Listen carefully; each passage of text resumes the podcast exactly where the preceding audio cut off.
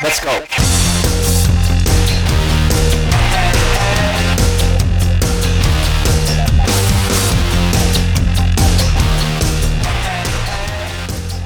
Hello, everybody. Welcome back to a long missing episode of LocoCast, episode 17. I am your host, Rick Harding, here with the awesome Craig Maloney. Craig, how we doing today? I'm doing fine. You know, it's it's been really quiet in the tech world. I mean, there hasn't been a whole lot going on. No, You know, been- I mean, it's like we could have we could have just you know kept on going and nothing would have ever happened. It was just I- quiet. we've missed nothing the last month and a half while we were away with the multitude of uh, events going on. Uh, nothing, nothing really important. Just you know, I had some wisdom teeth out. Uh, you took a little holiday time, I hear. Yeah, Um, Microsoft bought Skype. Yeah, Oh. just out of the blue. Well, yeah. We need this will be our last episode recorded It's just- the Skype call recorder. uh, yeah, I think Microsoft just went into couch cushions and said, you know what, I'm going to buy a phone company. yeah, I, I, so let's just jump right into the news. I guess that's that's a big one. Um, there was rumors of Facebook and, and Google wanting to, to to buy Skype. There was Skype wanting to do an IPO, which if you watched anything about the LinkedIn deal, I would imagine the Skype IPO would have just set investors into faints and, and heart attacks. Um, but yeah, so Microsoft bought them, and they, you know, it's interesting because they have, you know, like this Xbox you can do the uh, chatting through and all this stuff. And I guess their idea is just to say, hey, we can, you know, Verizon's putting Skype on their phones. Why don't we put them on our Windows phones? Why don't we put it in our Xbox? Why don't we put it um, on the PCs and we have end to end to end um, communication medium, which in a way they kind of already had, but I think it's just never really solidified with all their various Windows Live Messenger, Brouhaha, whatever they call it. Yeah, I mean the the thing with Skype is that it is it is literally. I, I, would say it's it's it's the one thing that could possibly supplant the phone company as we know it, and Microsoft just up and bought them. Yeah, I, I'm a bit back and forth. I mean, we do use Skype for the shows, um, and that's because from experience, people say is that hey, it's the best quality uh, dealing with uh, audio, you know, bandwidth and stuff. Um, however, for all my daily call, I, I mean, I never use it outside of this really. Um, I really only use it for you know these you know our interviews and whatnot. But everything else, I tend to use Google Voice and stuff with. It's integrated with my cell phone and all that. So I find that I mean I use it from the computer through my Gmail interface and things. So, but I, I definitely notice at times that the quality's not as there. So, um, it, you know, I, here's hoping that they they don't kill a Linux client. Thank you. redheaded stepchild that it has been to date anyway. But um, I have to be honest, I'm holding out like a 15% chance we get a new version on Linux. well, I've been looking at SIP clients, and I'm reminding myself why all of the SIP clients out there are not what I'm using, because. I, Ekiga.net for whatever whatever they're doing over there, it just makes everything just not work with anything else. I don't know what they've got. Trying to figure out stun settings and that, yeah. Yeah. Skype is the it just works. I don't have to think about it solution. No, at some point we I think we will definitely try out. I we're, we've heard a lot about the Mumble server thing, which was more of like a team chat kind of thing, but they Right. their new release has a uh, feature where it will do recording and it will do it server side and will record tracks per person in the call. So that might be an interesting thing to set up, kind of a you know this team chat Mumble server to call into it and have the server side recording of all the tracks of people calling into it. And what's interesting is that uh, it, evidently I, I hear Canonical and other companies use this as like a you know a, a IRC but with voice. yeah, conference calling solution. Yeah, so it seems like you should be able to have multiple, you know, some some fairly decent sized calls on there where I know I really don't want to do more than you know a few people on Skype. Um, but then again, I think for a lot of stuff we use it for like this.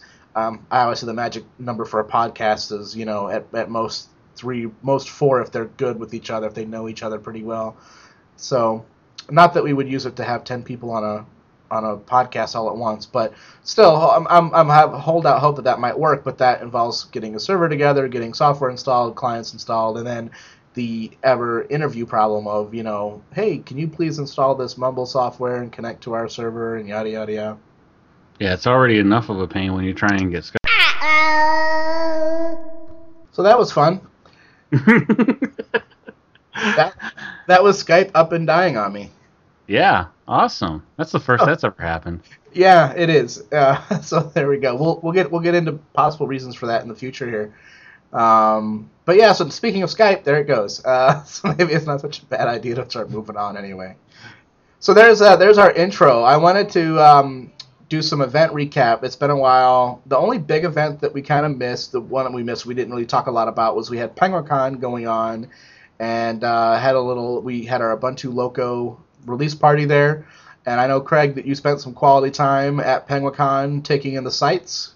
I did. I spent some. I spent a lot of time with uh, George Castro. Uh, I had a couple panels with him, or I should say, I had one panel with him, and then I was in the panel with him and Shawn Powers talking about Unity and uh, and Natty. And I, I have a new understanding of what Natty and Ubuntu really means, uh, which we'll talk about a little further on in the in the show. But let's just say that. I think that uh, a lot of the marketing message was missed uh, Yeah. in in this cycle, and uh, hopefully we can improve it for the next cycle. Yeah, other events we've got some upcoming events. Um, first of all, we've got the uh, Michigan Loco is going to take over the Michigan user group, which is our yeah. We're going to stampede it. No, the the user group was looking. They have a new uh, space they have to rent that costs more money, so they were looking for people to um, sponsor companies to sponsor meetings, and then they'd get you know little a little speech time, maybe some you know logo, whatever. Um, and the local got together, and we put together a little donation fund, and we are taking over a meeting. We've sponsored it, and we volunteered to do the material for it. Uh, I'm going to give a talk about PPAs and using them in Ubuntu and the tips, tricks, and stuff with that.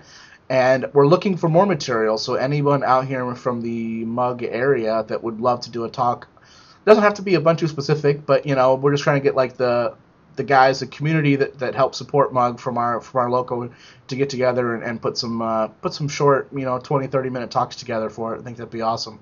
And then next up is down at uh, the end of July, 30th and 31st, I think, is PyOhio, which, if you recall, I talked that last year, and is a lot of fun. It's a very rapidly growing conference.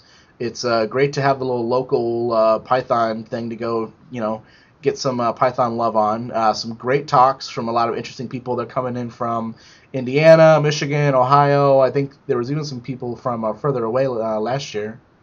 Yeah, it's kind of like uh, PyCon Lite, from what I understand. It, it is. It's a it's a good mini PyCon. It's it's not. You you can't. PyCon's just so overwhelming with so much material going from sun up to sundown. You can't match it. Um, but this was a good, nice, a nice little way to get into things. Um, if you're new into Python, this is great for you. Um, if you're a little, you know, into Python a little bit, and you you were thinking, hey, maybe it'd be kind of cool to give a talk or something. Do you have some get some knowledge of just one little thing? Uh, this is a great conference to go test that out with. Um, the room sizes aren't too big, and um, they're always they're always expanding, so they're always adding more more material every year. So it's pretty easy to get your talk accepted. Um, so it's a definitely good one to try out for first time speakers. And as a second time speaker, I know I've submitted a two hour SQL Alchemy tutorial session, and hopefully that'll get accepted, and I will have a lot of work to do to prepare some hands on ORM database Python stuff.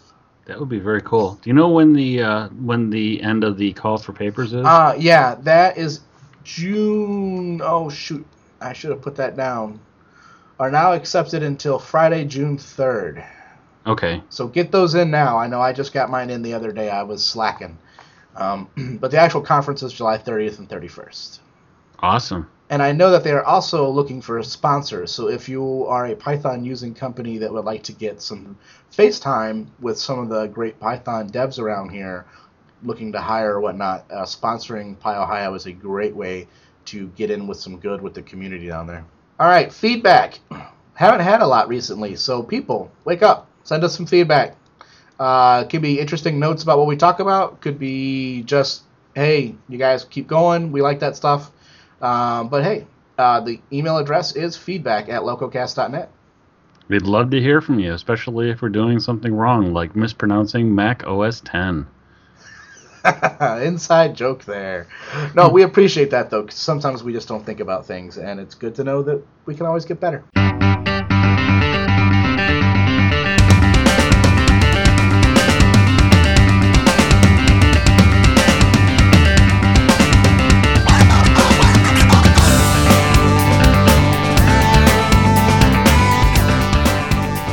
So, Craig, I hear that Natty is out.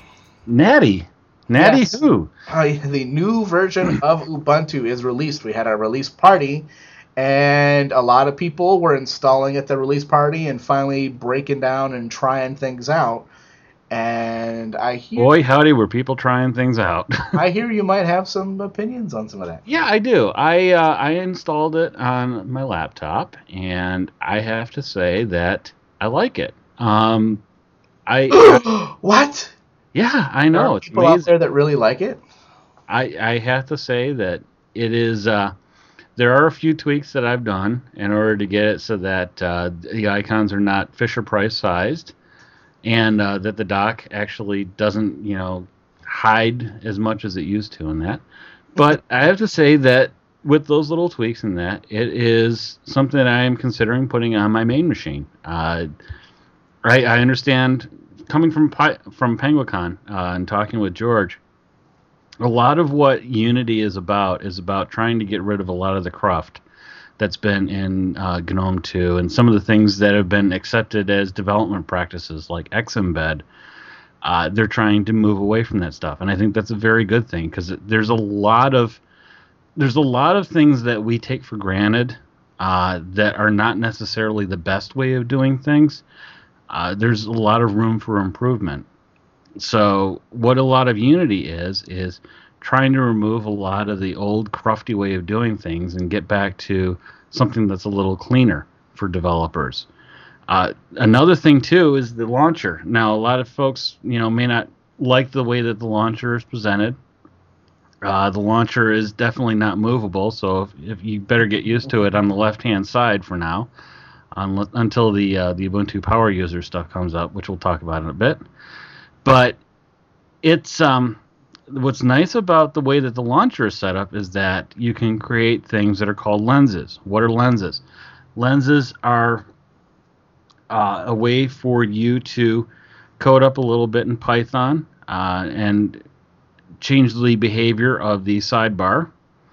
Uh, so if you wanted to have a lens like george had one where um, you could do a lens that would do uh, book searches and uh, it would actually search the text of a book on online on Amazon or uh, on Google Books.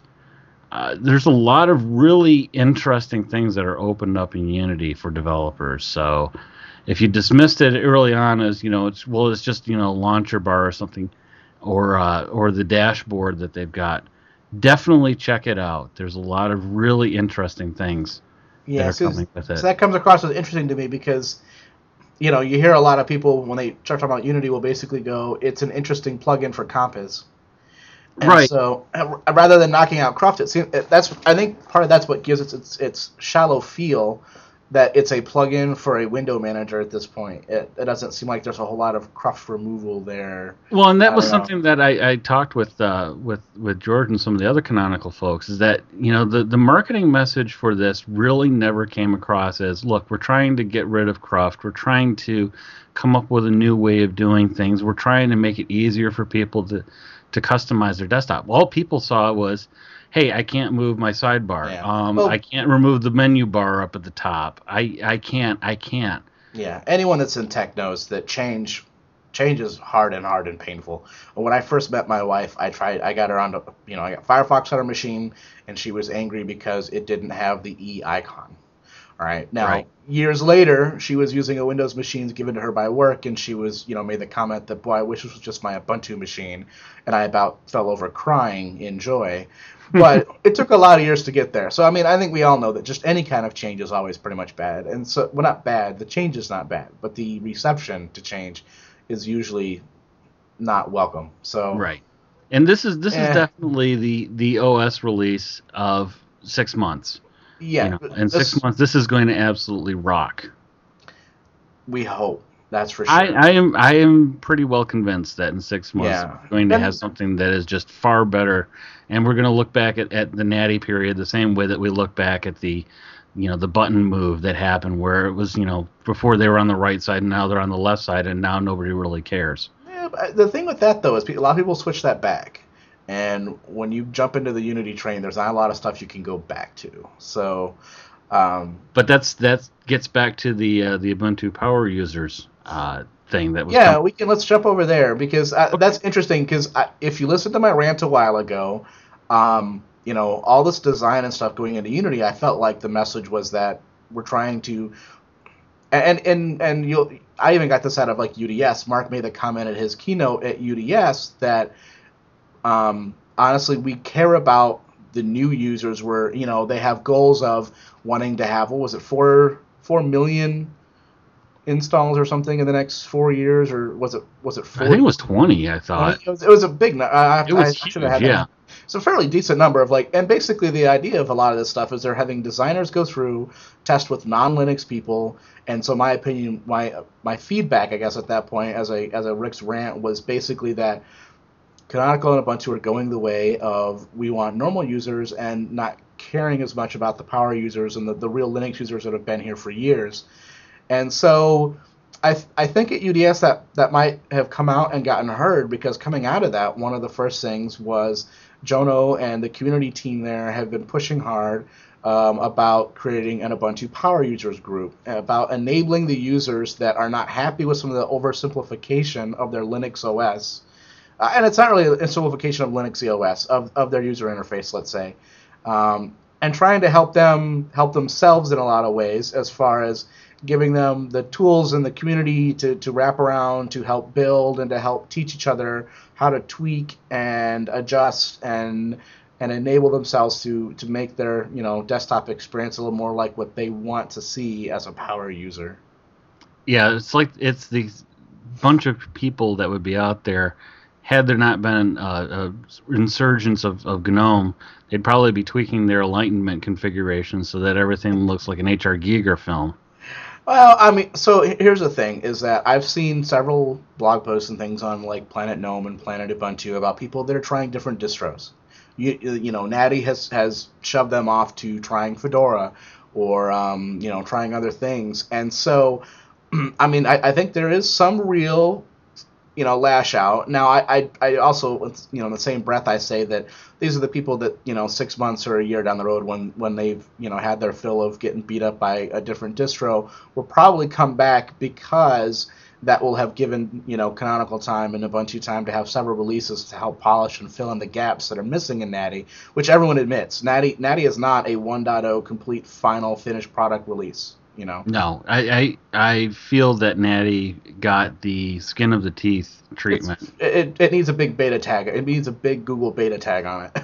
Right. But um, so you know, the power users you know setup I think is a is a way for them to kind of help proactively point people that might be unhappy to hey hey look no we know it's not there but here help help us help you kind of thing.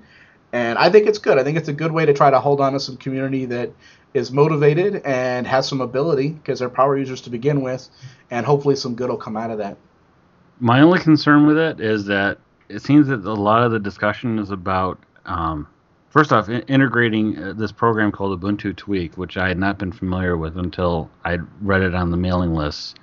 So they're looking to try and integrate that, but they're also looking to try and uh, do some kind of configuration rollback using Bazaar, which to me seems like okay, that may work, but it seems like it's you're you're thinking about how the bark of the trees are going to be there rather than actually figuring out what the forest is going to look like when you're done with it. Well, so in its defense, it's very, very early. Right. And so um, I I think as the people that are willing to put in the time kind of float to the top and take the reins, um, I, I think there's potential there. However, I will completely admit um, I'm a bit skeptical. Um, a lot of the stuff with you know, I, there there are posts about people have requested things out of you know uh, Unity in particular. People want to be able to move where that dock is at and things. And a lot of times the feedback from developers, the actual paid developers, are that hey, you know, that's great that you want that hook or that um, you know some, some control in there, but I have to develop, I have to co- spend time coding and testing that in, and then I have to maintain that to make sure I don't break that hook for you going forward as we work on Unity more. And so, just because you say you want to give people the ability to tweak and do some of these things doesn't mean that they'll actually have the physical ability to do it. Um, right. There, you know, there's not a way right now to jump into Unity at some low level and go, okay, move toolbar over, everything just works. You know. So it's not a completely, you know, uh, it's not going to completely help with some of the things that people want. And then the other thing is just that um, I, am not sure how much. I don't know how much the effort is is going to turn into, you know, people wanting to change colors or, you know, how many clean shaven yaks are going to be part of this project? Yeah, I don't remember what it was called, but we've had a, something like an Ubuntu tweak thing before. It was a, a program someone wrote that would just you know automatically go through your system and, and you know set up some PPAs or download some other packages or I forget what in the world it was called. But um, Compiz settings was it? No, no, no. This was like a OS level. It was an Ubuntu. Oh, okay. Ubuntu tool that just rained havoc over every time there was a new release people try to do upgrades from it, and eventually, I think they actually, you know, got to where they were just railing against it in the Ubuntu forums. Um, I know Canonical spent a lot of time and effort trying to stamp that thing out of existence. Aptitude? Um, no, I mean Aptitude's just the installer. Okay. It's uh, I, I'll have to look it up and, and find it for the show notes or something. But I just remember it being the bane of existence for for several several releases. Um, and it sounds an awful lot like what they're now you know, pro, you know, proposing is this Ubuntu tweak thing, you know, where you go in and you set up, had a bunch of checkboxes to go in and change default behaviors of things. So, uh, I don't know. I, I'm, I'm yeah, I, I fear I fear that it may be very much like that. I, I but it seems like it's also going to be a lot more controlled. Yeah, I mean, and I do like the fact that you know what this was in response to feedback, and you know I said it, so I have to be glad when they do it, right? I mean, I said that I didn't feel like they were giving enough attention to the power users, and here is an honest effort from the canonical, the canonical, you know, not collaboration team, but their, you know, um, community team to actually help with this and to help give tools and stuff. We got wiki and mailing lists. There's an Ubuntu channel and stuff, and we'll have some links in the show notes for that stuff if you're interested in following it up. So speaking of people that have kicked Ubuntu to the curb. Uh, Mr. So, Arch. Yeah, I was gonna say. So as you might have noticed, with all this uh, talk about Unity, you don't hear me saying a whole lot because I honestly have not tried it for more than a few minutes on a USB bootable CD because I've replaced Ubuntu on my main laptop that I use for work and home every day with Arch Linux. Um, for, for the long time, well, for the longest time, I've said that I don't run Ubuntu. I just run their kernel. Um, because as soon as I you know install Ubuntu, I replace it with a tiling window manager. Awesome. I replace all the tools in there. I, I mean, I, am not a big Open Office user. I don't use, I don't know what else is in there, Gwibber, and I don't use any of that stuff. I'm, I'm a Firefox. I'm a Chrome guy. Um, so with all this stuff going on, with this focus of the new user experience and stuff in Ubuntu, you could tell this was their target. This was their target audience. They have picked a target audience. They're going to go after that audience. And at the end of the day, that audience isn't me. And I decided that I had a problem. I tried to upgrade to to Natty Beta when it came out. I figured I was going to help test and stuff and, and give it a fair shot. And I went from LTS to Maverick. That upgrade went fine. I went from Maverick to Natty at the beta stage there, and my upgrade completely bombed. I had all kinds of hard drive issues and um, couldn't boot. And I started to look into okay, you know, another machine, what's going on, what can I do to fix it? I decided, you know what, screw this. The machine's down. I'm due for a reinstall. I'm just gonna make this jump to Arch and see if I can get that to happen, and I did.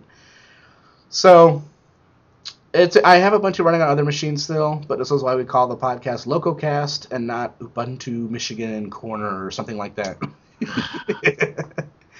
uh, it's just something that I've had coming for a long time. I, I, I, I still feel that uh, Ubuntu, I am not their target user, and I really am the target user for Arch Linux. There's so much material for my kind of use case and the way I run my system.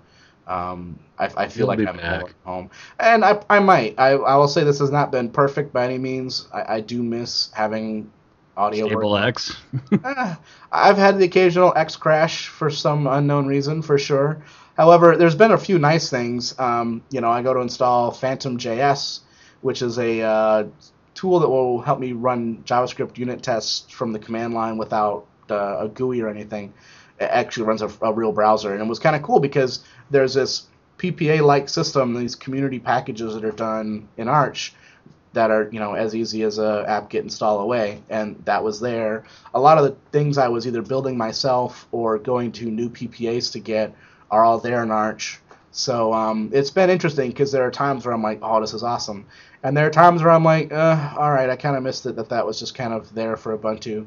So um, it's a little back and forth a little give and take but i think again anytime there's change you get that so we'll see i don't know if i'll be on arch forever um, but I gotta say that I'm, I just don't feel like I feel like I'm even more just installing Ubuntu just to get a kernel out of there than anything else these days. You know, and they even added keyboard shortcuts for you. Yeah, you know, And tiling, and some rudimentary tiling. I, I love this. So, uh, for those of you guys that, that know know me and what I've done before, you know, I helped build the first PPA packages of GNOME Do and was really pushing on people to use GNOME Do as, as a launcher setup.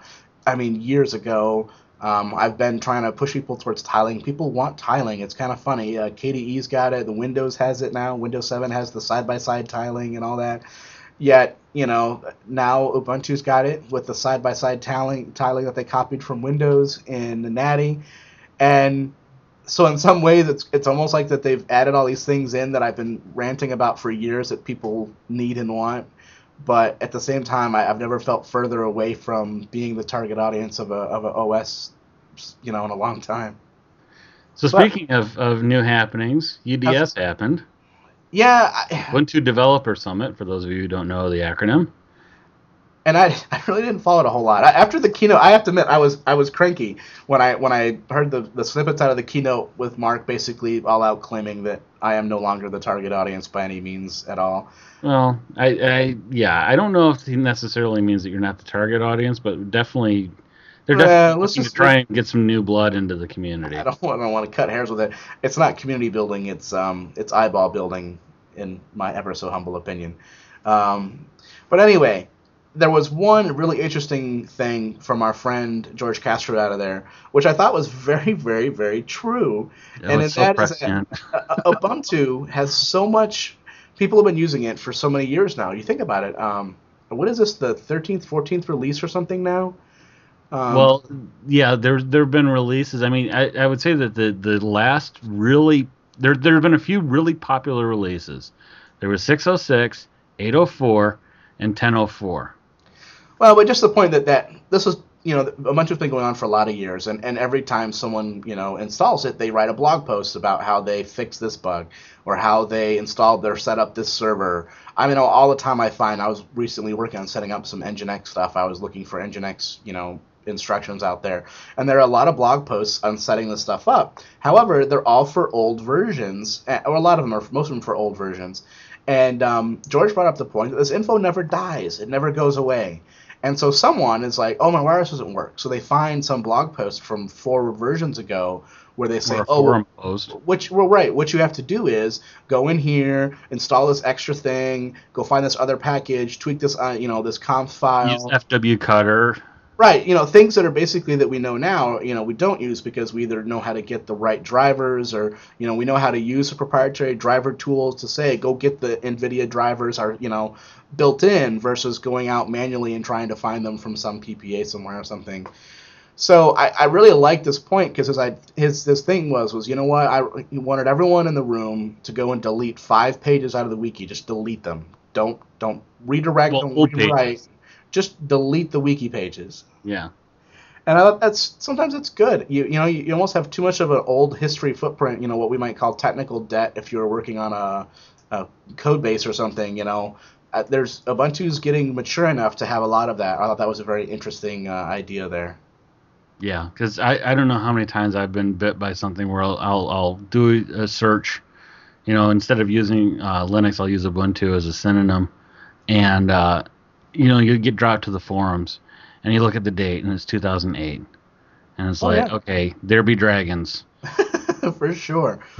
so uh, you know what I I think other people should follow suit. If you have some old blog posts on how to get around some kind of problems and stuff, I think it would be very awesome of the audience here to revisit those. And um, if they're old material, I mean, I know you don't want to have dead links and stuff, but you know what? Put a big blank thing at the top. Things have changed a lot in the you know open source world since this was written. Um, this is here just for history only or something. Uh, I think that'd be a big help. Yeah, and uh, or better yet, if there's a new way to do it and you know how to do it, update it.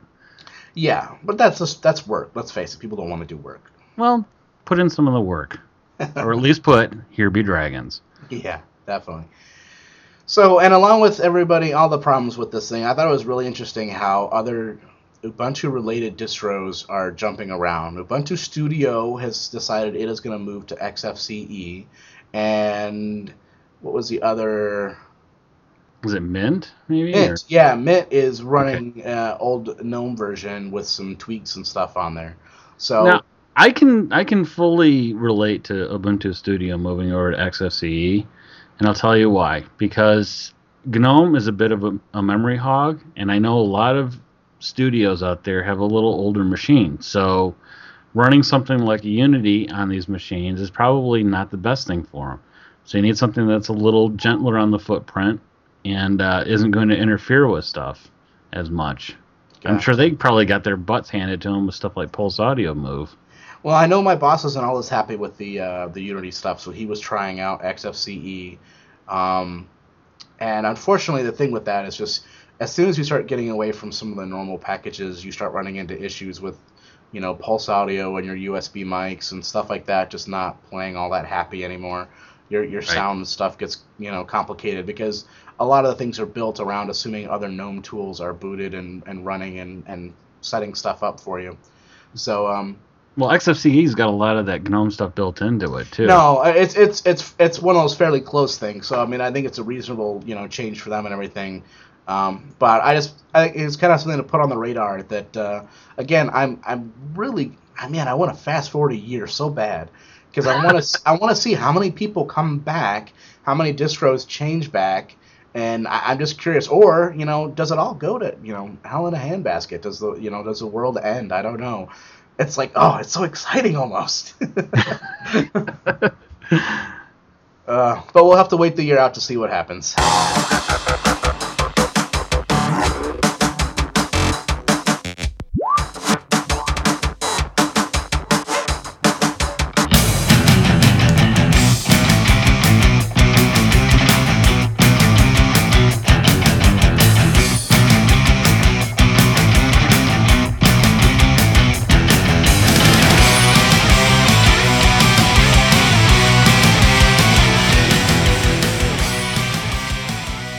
All right, so let's let's put Natty and Unity and Ubuntu away for a little bit, and let's just talk some fun tech stuff.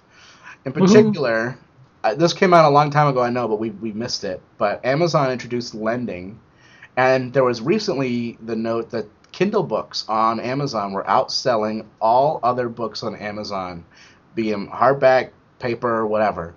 And I thought that was really interesting, uh, especially because I happened to see a Twitter post where someone was saying that uh, they had a Kindle and, and they didn't get it. But um, I had my aunt recently call me because she loved the Kindle that I got her, and she wanted to get one for my other aunt for her birthday and was asking me which one she should get and everything.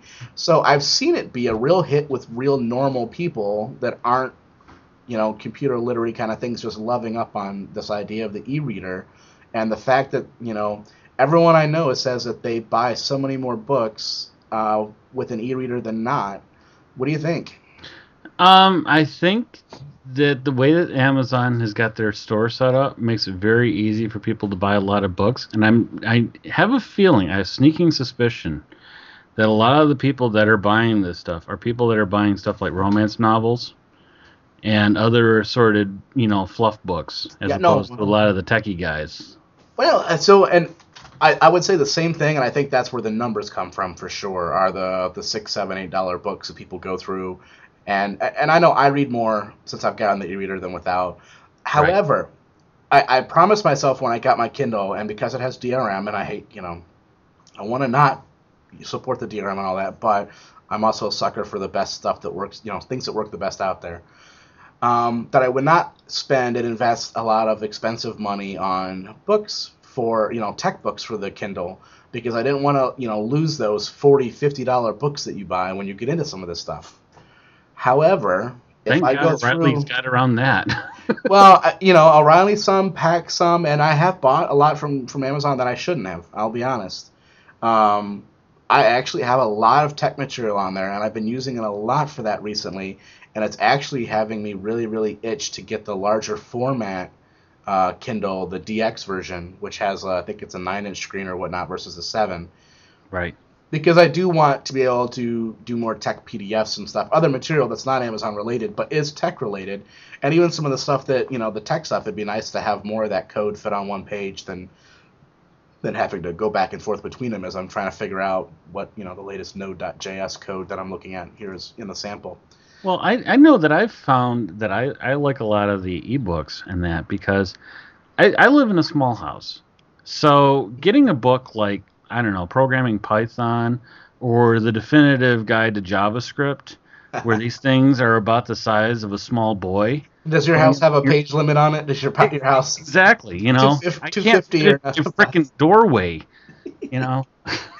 Uh, I can completely relate, which is one of the reasons why I have been so into the the the book on the e-reader, even though I said I wasn't going to do it, and also just the immediacy, man. That instant gratification when you're you get that itch at Friday night, nine o'clock. The wife went to bed early, and you're, you're like, "Ooh, this Node.js stuff looks cool. I should get a book on it, dude." Thirty seconds later, when that book's there, and I'm I'm, I'm doing sample code and stuff. I mean, you just you can't replicate that.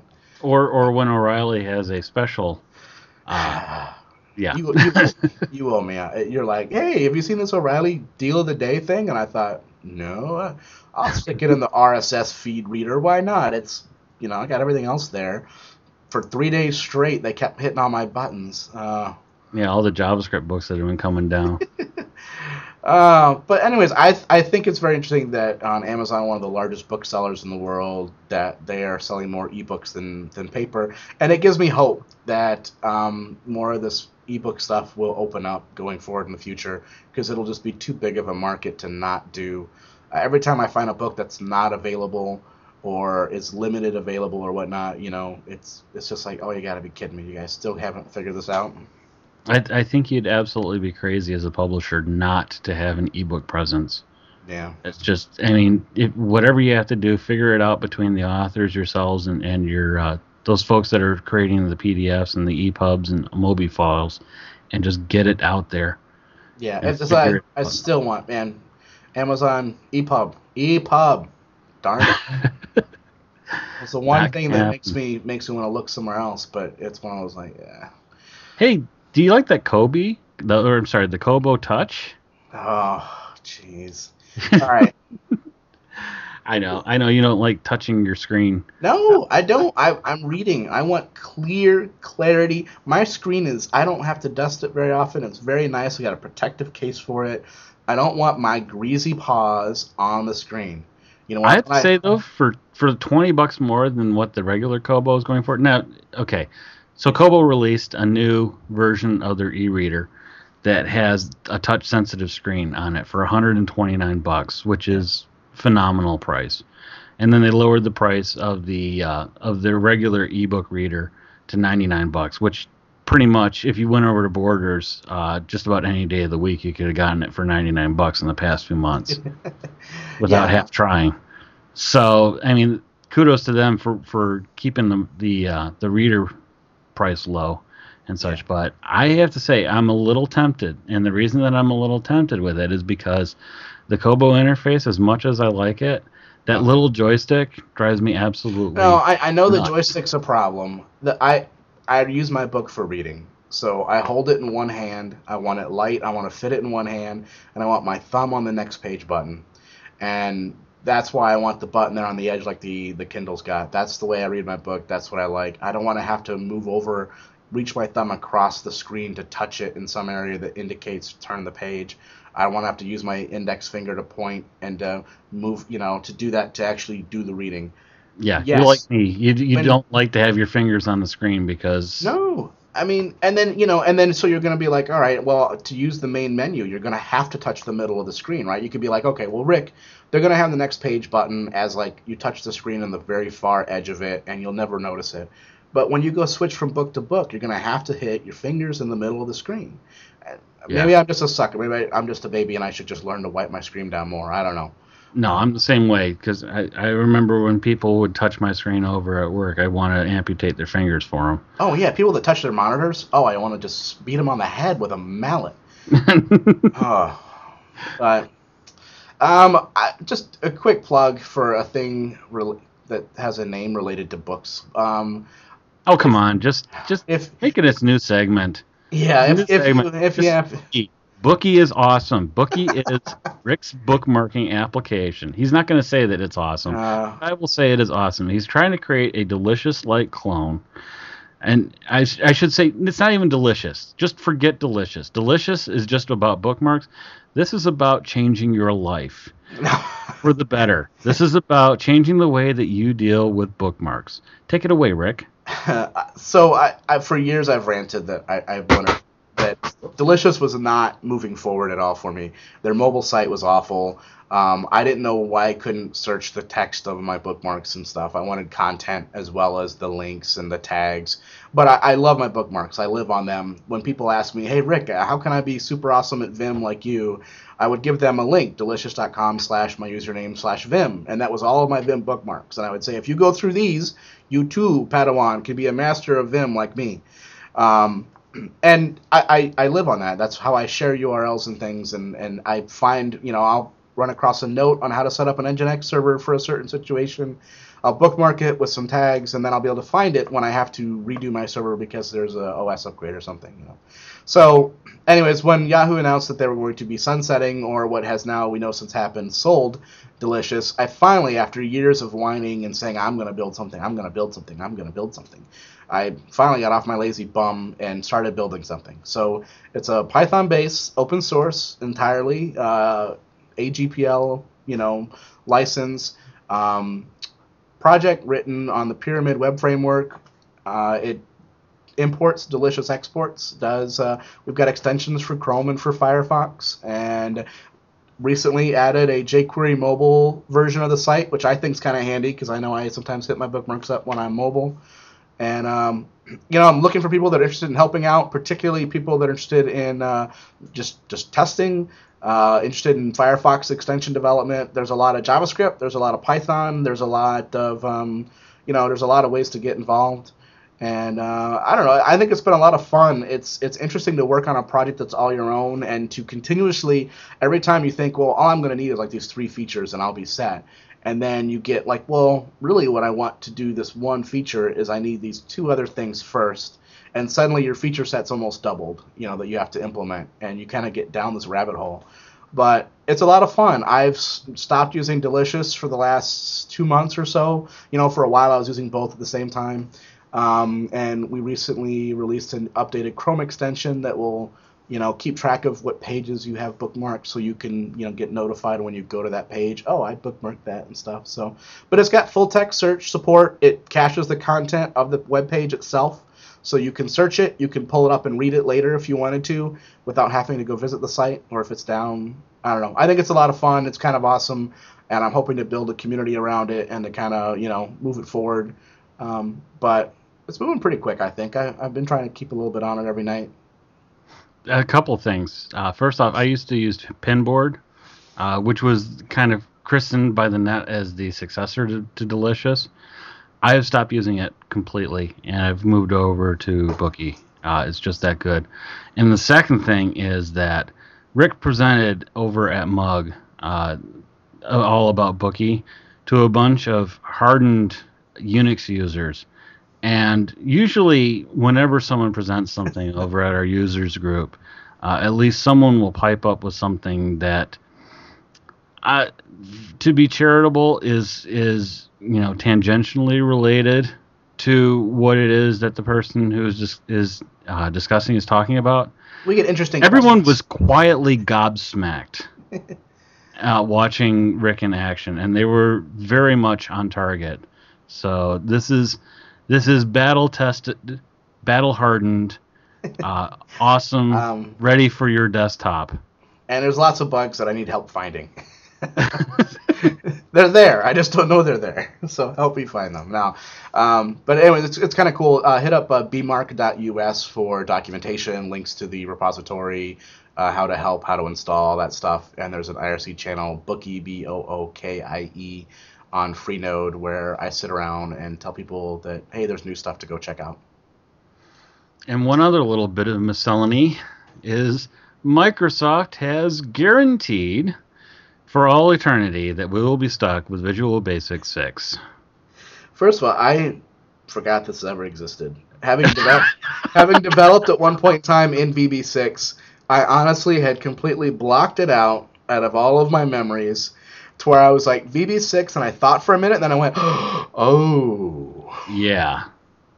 So, uh, yeah, my I have fond memories of Visual Basic 6 uh, as well. Uh, most of them I too tried to drill out at some point, and uh, unfortunately was in was unable to uh, to fully drill them out to the point where the sheer horror of knowing that Microsoft is going to put VB6 up on Codeplex. Uh, it's just a, it's a terrible thing see, and I think no no one should ever use it ever. there's two ways to look at it. Um, open source is oftentimes the last desperate attempt just to throw something over the wall of a company that's about to disappear.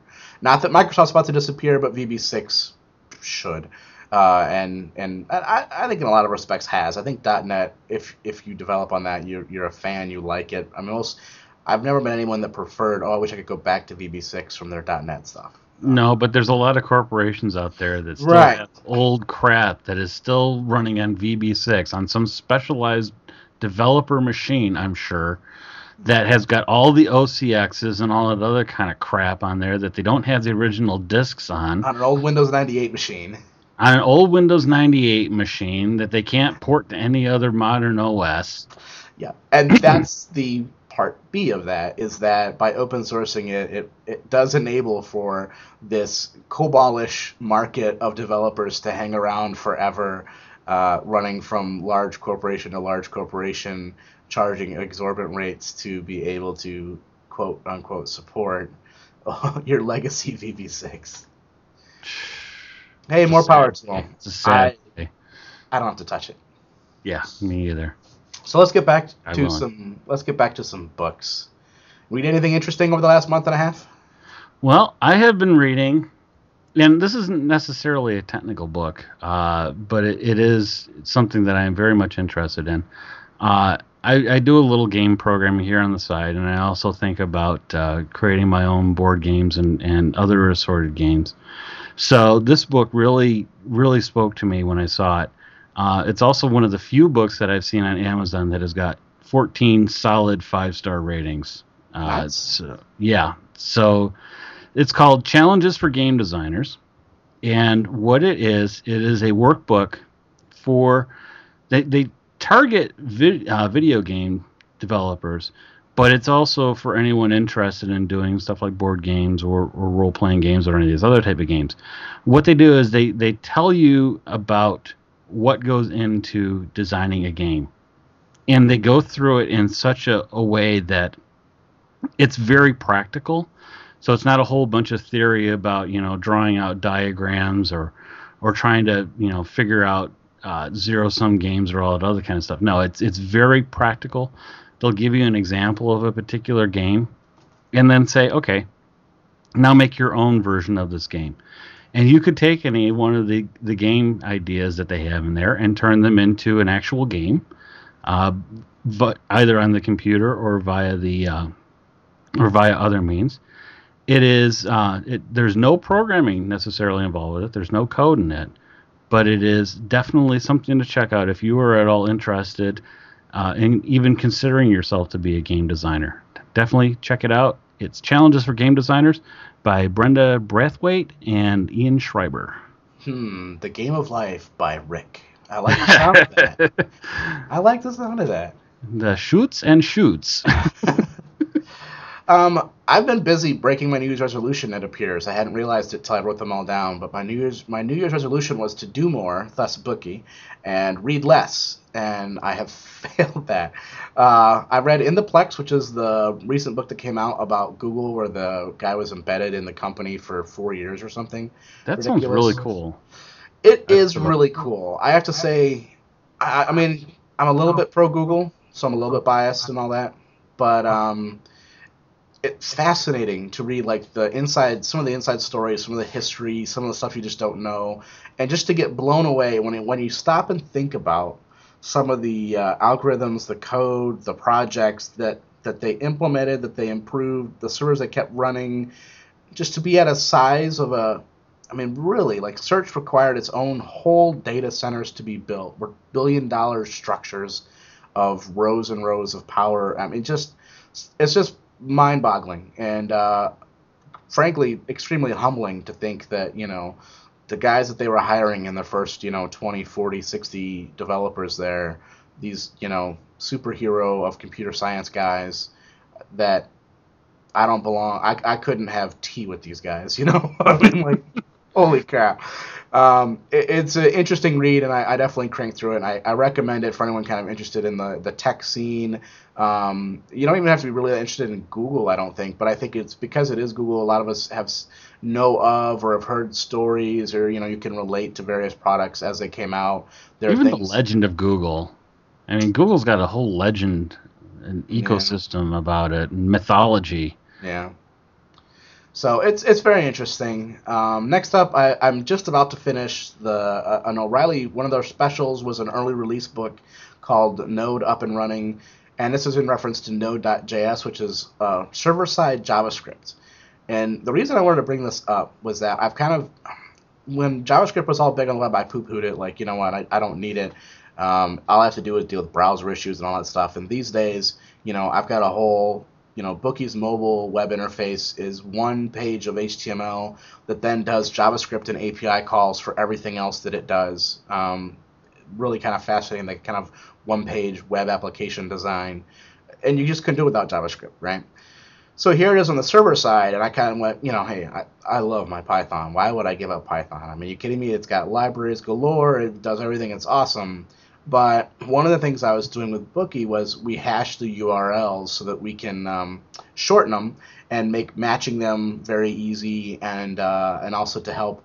We send all the hashes down to the browser plugin so that it can keep track of if you've bookmarked this page or not without asking the server for it, right? So we have to be able to do these hashes all the time, and they need to match. And I need to do it client side in JavaScript and server side in Python. And you want to do it short enough that there's no collisions, right? No two different URLs have the same hash. So it's a lot like a, a URL shortener service, you know, where you get like these seven characters or eight characters that represent a URL. So I was testing, like, how short can I make it without hitting collisions? And I started running a Python script and a Node.js JavaScript script, each running its own SHA-256 hashing algorithm, chopping the result down to 12 and 14 characters and seeing how many millions of hashes they could do before they hit a collision. And what was floored me, and I'm probably there's probably something I'm missing. Right? I probably I will completely admit this might be just bad code on my part. I've, I've got to have some pros look at my Python side, but the Node.js side was would cross over five. I hit five million uh, checks before I could get the Python side over a million. Node.js is wicked fast. Well, that's the thing is that this was all straight inline. It wasn't using any of this, you know. Um, I wasn't really doing any kind of callbacks. It was really just a straight up command line script. It wasn't even really a big server application kind of thing. But just, I, you know, JavaScript has got to be pretty fast that it's doing these hash- hashing algorithms. I don't know. I was floored. So I've, I want to look into it more. It got me more interested in Node.js. Um, and I'm very interested in writing some command line kind of stuff with it to do that. But I'm it's giving me a little insight into asynchronous programming, which you can do in Python with Twisted and stuff. But I've kind of been like, I, I can't get my head around it. I'm starting to fit my head around it more now that I'm seeing it. Now that I see it kind of in two languages and I'm kind of getting the ideas explained a couple times, it's kind of starting to click a little bit. So um, it's a decent book. It's a uh, doesn't go into a lot of depth of actual like running a project that I. Well, it's also still in beta too. I mean, it is. It is. So um, there's a, there's a few books popping up on Node.js, and it's interesting, and it's something that I've kind of again poo-pooed a little bit, other than I thought it would be kind of cool to do. You know, one of the first examples was that let's say you had JavaScript that would replace content on a page, make an AJAX call. And if they didn't have JavaScript, you could do that same replacement server side. You can use things like YUI framework um, on on the server and actually do things like you know, find this div and replace its content with this new content. It's kind of interesting, but um, it might might be something I want to play with more. and then I, am also doing the audiobook thing. So I've finished Snow Crash, which was my reading assignment out of PyCon from Hillary Hanson, M. Hanson, something, that gave a keynote there. Interesting book where all uh, there's a virus that only affects computer hackers. Um, I give it a B minus, I guess. I wasn't totally floored or anything, but it was an interesting read. And then it's, I'm just uh, Gibson or Stephenson. Oh, nah, I haven't. I didn't Sorry. get the author's name down there yet. Darn it. Um, I don't know. While I look for it, I'll uh, I'll let you know. I'm, the other I'm one dead. I'm finishing is um, Wisdom of the Crowds, and so I've kind of gone off my. I normally save my uh, audiobooks for fun books, but uh, I had a couple back ordered, you know, buys, so I bought a couple books in a row. And this Wisdom in the Crown seemed interesting with the idea that when you get people who individually may not have the answer at hand, can actually come up with the very reasonable approximation of the right answer together. Um, so while no one knows what the speed of light is in your group of 10 people, if you ask, you know, 10's a small number for a group, but if you were, in theory, if you were to ask the 10, you would actually get maybe 95 to 98% close just asking the 10 people what do you think the speed of light is? And, and they would kind of throw their guesstimates out. So um, but a lot of interesting you know notes on group think how to put together groups to you know make them diverse and good at coming up with good decisions what makes groups oftentimes come out with horrible decisions you know what are some bad traits of a group to put together um, you hear a lot you know what do you mean? How to form a committee? Yeah, exactly. I, have been on tons of committees that can't get a good decision for the life of them, you know. Um, and it's a lot about how the committees are put together that basically dooms them to failure. See politics. Um, so kind of kind of interesting. I'm not all the way done, but I'm I'm down to like the last hour of the audio material, so I think I'm pretty close. So I figured I'd bring it up. It, it's a it's a good listen slash read.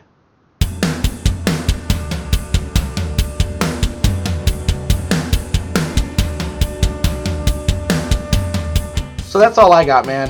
Whew, we made it. what a show! What a show! I know. Welcome back, baby. Uh, yeah. We should do this more often. No, we shouldn't. we should do the show more often. We shouldn't do these, you know. Yeah. Catch up episodes. Orges. oh, definitely. Oh, and so the Snow Crash was Neal Stephenson. So that's right. Okay. You were right there. Um yeah, so let's call this one a day, and hopefully we'll see you guys back in two weeks from whenever this gets out and hits the uploaded server. So with that, let's just get out of here. Uh, till next time, hopefully in two weeks, I will see you guys. I am Rick Harding. And I am Craig Maloney. We'll catch you next time. Lococast.net.